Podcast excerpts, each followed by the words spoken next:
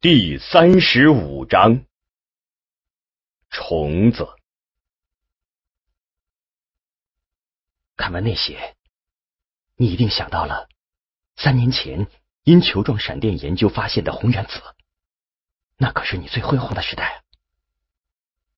汪淼对丁仪说：“他们此时正在丁仪家宽敞空旷的客厅中。”两人靠在那张台球桌旁边。是啊，我一直在建立红原子的理论，现在受到了启发。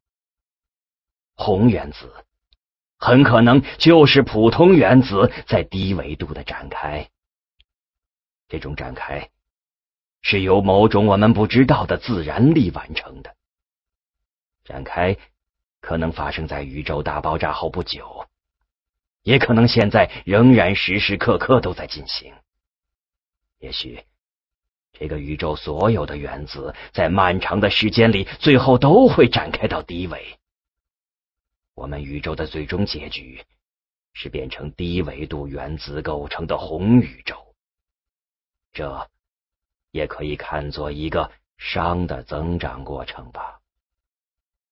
当时以为红原子的发现能给物理学带来突破，现在看来根本不是那么回事儿。丁仪说着，起身到书房中去翻找什么。为什么呢？既然我们可以捕获红原子，难道不能绕开高能加速器，直接从红原子中研究物质的深层结构吗？当初是这么想的。丁仪从书房中走出来，手里拿着一个精致的银边相框。现在看来很可笑。他弯腰从脏乱的地板上拾起一个烟头。还是看这个过滤嘴吧。我们说过，它的二维面积展开来有客厅这么大，但要是真的展开了。你能从那个平面上研究出过滤嘴儿曾经的三维结构吗？显然不可能。那些三维结构的信息在展开时已经消失了，像打碎了的杯子，不可能还原。原子在自然状态下的低维展开是不可逆的过程。三体科学家的高明之处在于，他们对粒子低维展开的同时。保留了高维结构的信息，使这个过程成为可逆。而我们要想研究物质深层结构，还只能从十一维微观维度开始，也就是说，离不开加速器。打个比方，加速器是我们的算盘和计算尺，只有通过它们，我们才可能发明出电子计算机来。丁仪让汪淼看那个相框中的照片。照片上，一名年轻美丽的少校女军官站在一群孩子们中间。她目光清澈，动人的微笑着。她和孩子们站在一片修剪的很好的绿草坪上，上面有几只白色的小动物。在他们的后面，有一幢很高大的厂房一样的建筑，墙上画着色彩鲜艳的卡通动物，还有气球、鲜花什么的。在杨东之前认识的吗？你的生活够丰富的。汪淼看着照片说：“他叫林云，对球状闪电研究。”和红原子的发现做出过关键性的贡献，可以说，没有他就没有这个发现。我没有听说过他呀。是啊，因为一些你同样没听说的事情。不过我一直觉得这对他不公平。现在在哪儿？在，在一个地方，或一些地方。他要是现在能出现，有多好！对丁仪奇怪的回答，汪淼没有在意。他对照片上的那个女性也不感兴趣。他把相框还给丁仪，一摆手说：“无所谓，一切都无所谓了。”是啊，一切都无所谓了。丁仪把相框在台球桌上端正的摆好，看着他，伸手去够桌角的一瓶酒。当史强推门进来时，两人已经喝得有八分醉了。他们看到大使后都很兴奋。王淼站起来搂住来者的双肩。呃，大使，石警官，丁仪则晃晃悠悠的找了个杯子放到台球桌上，给他倒酒。你那个邪招，还不如不出。那个信息我们看不看，四百多年后的结果都一样。大使在台球桌前坐下来。两眼贼溜溜的看着两人，事情真像你们说的那样，什么都完了。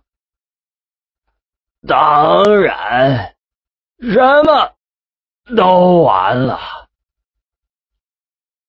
加速器不能用吗？物质结构不能研究吗？就什么都完了？那，你你你说呢？技术不还是在进步吗？王院士他们还找出了纳米材料。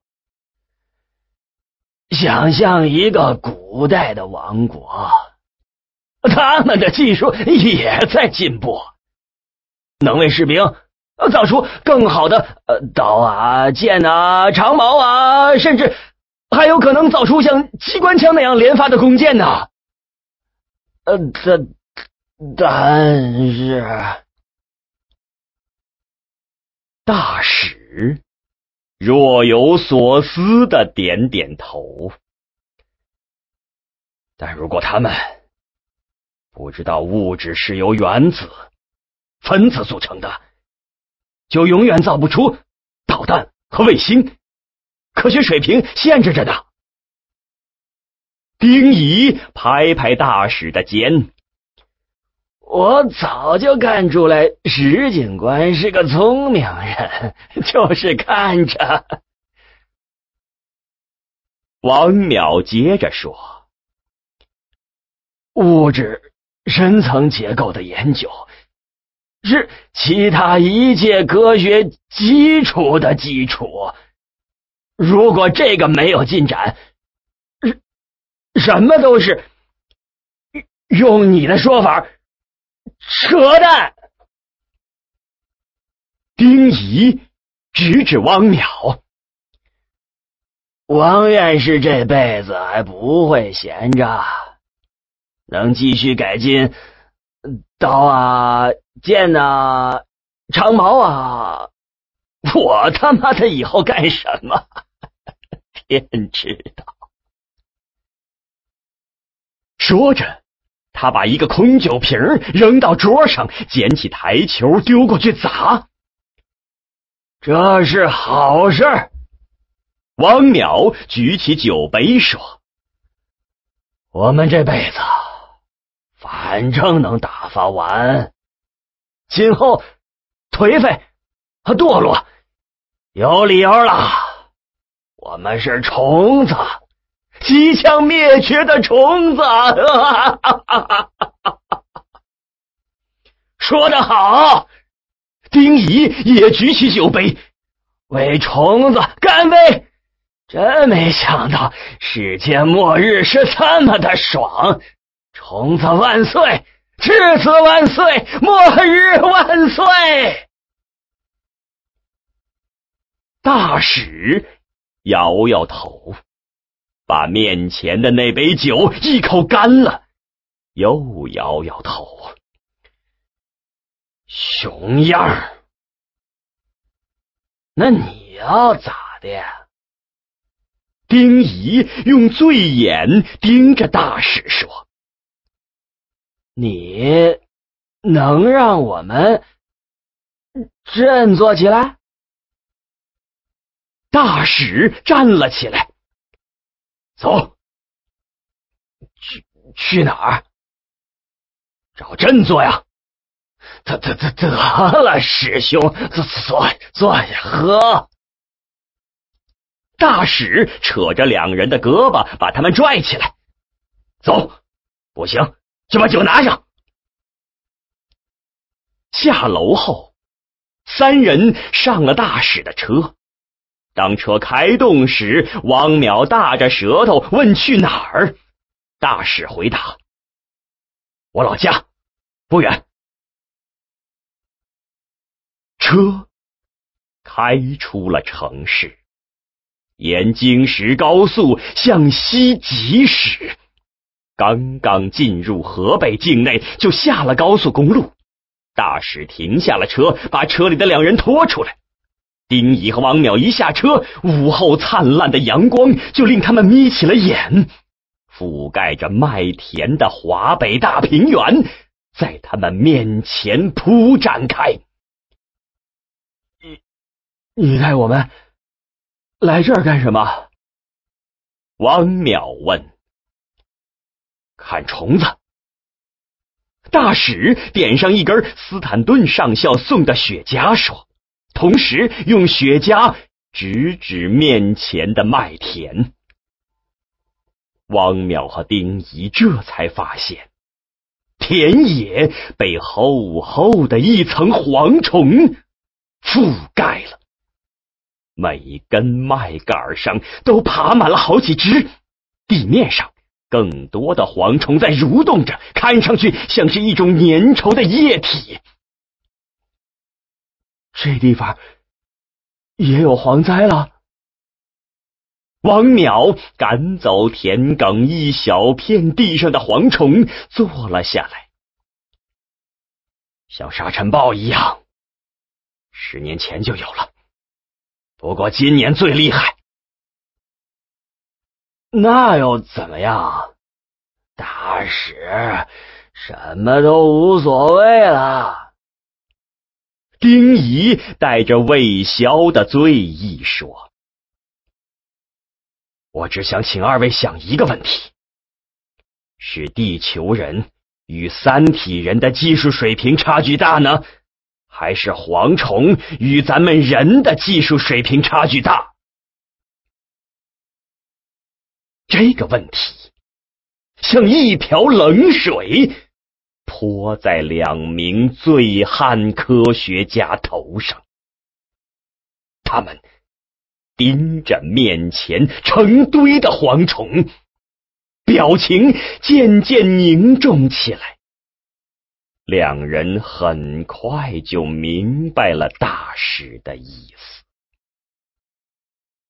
看看吧，这就是虫子。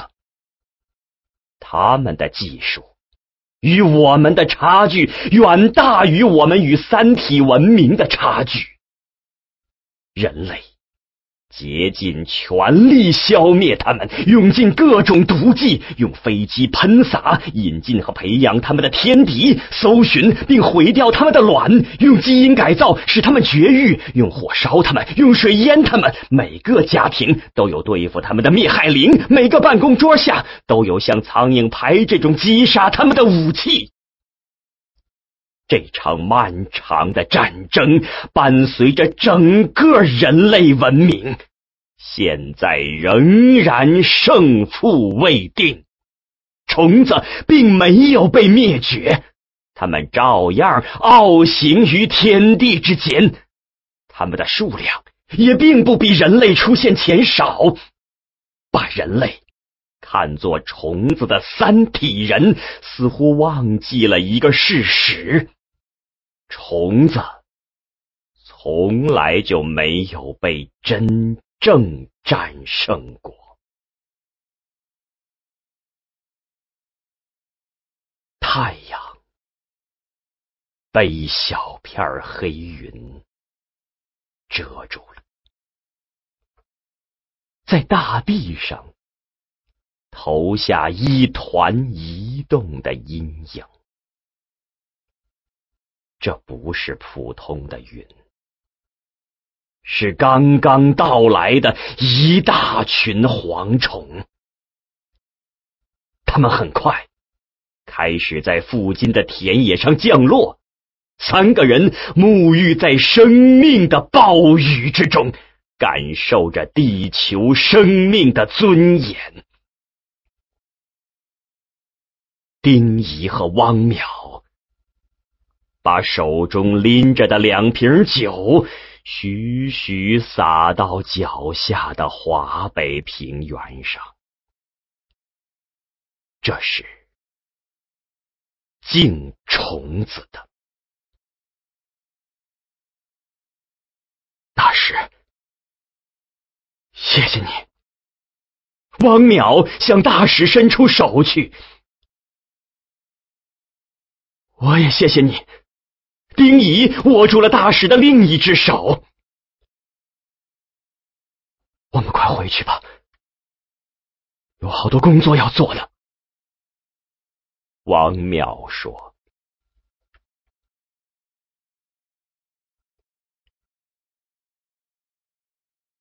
第三十六章尾声，遗址。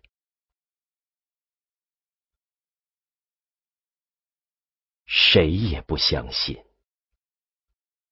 叶文洁。”能够凭着自己的体力再次登上雷达峰，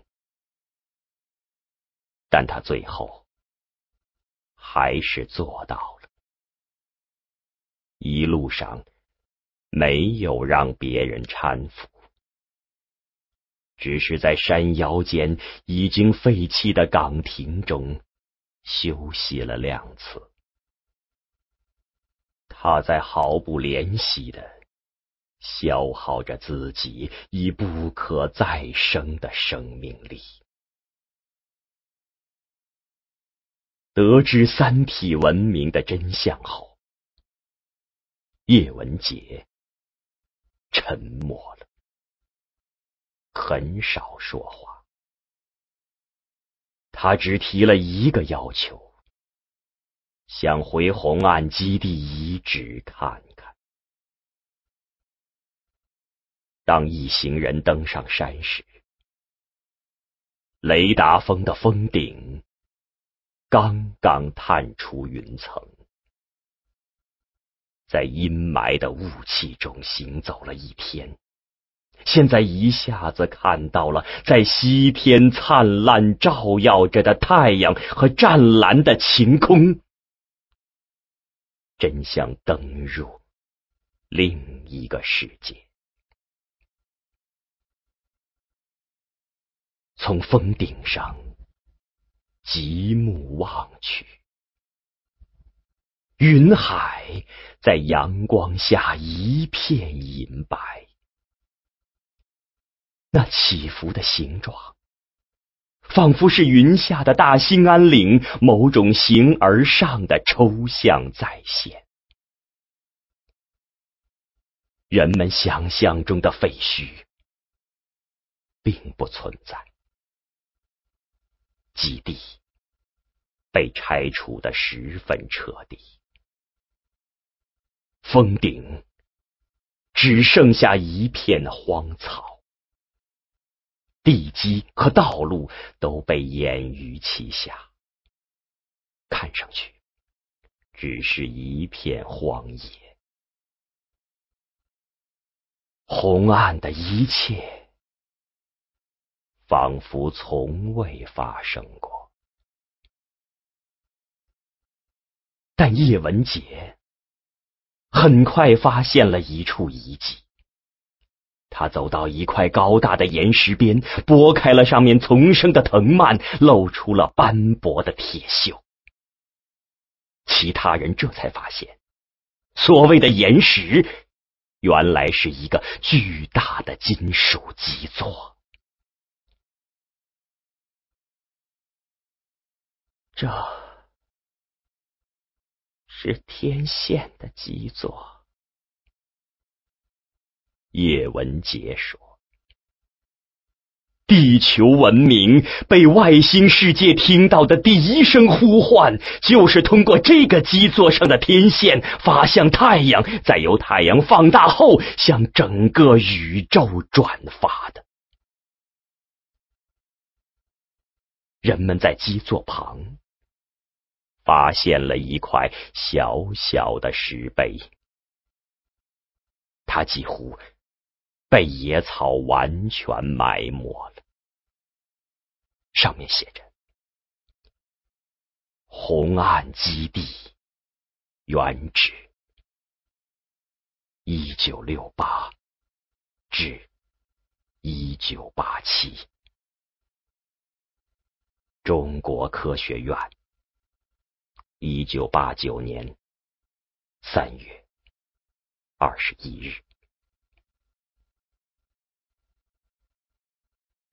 碑是那么小，与其说是为了纪念，更像是为了忘却。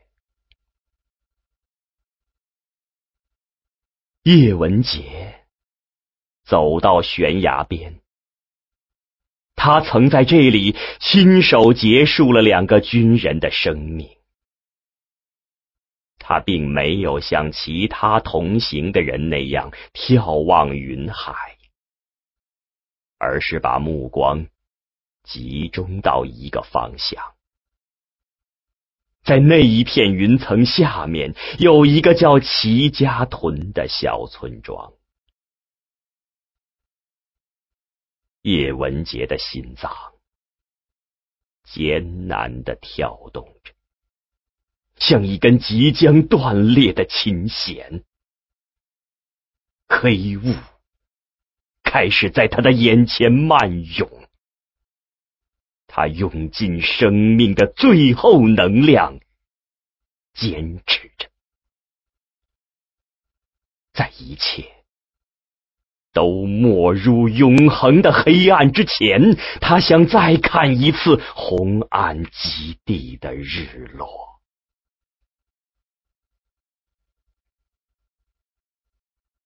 在西方的天际，正在云海中下沉的夕阳，仿佛被融化了。太阳的血在云海和天空中弥漫开来，映现出一大片壮丽的血红。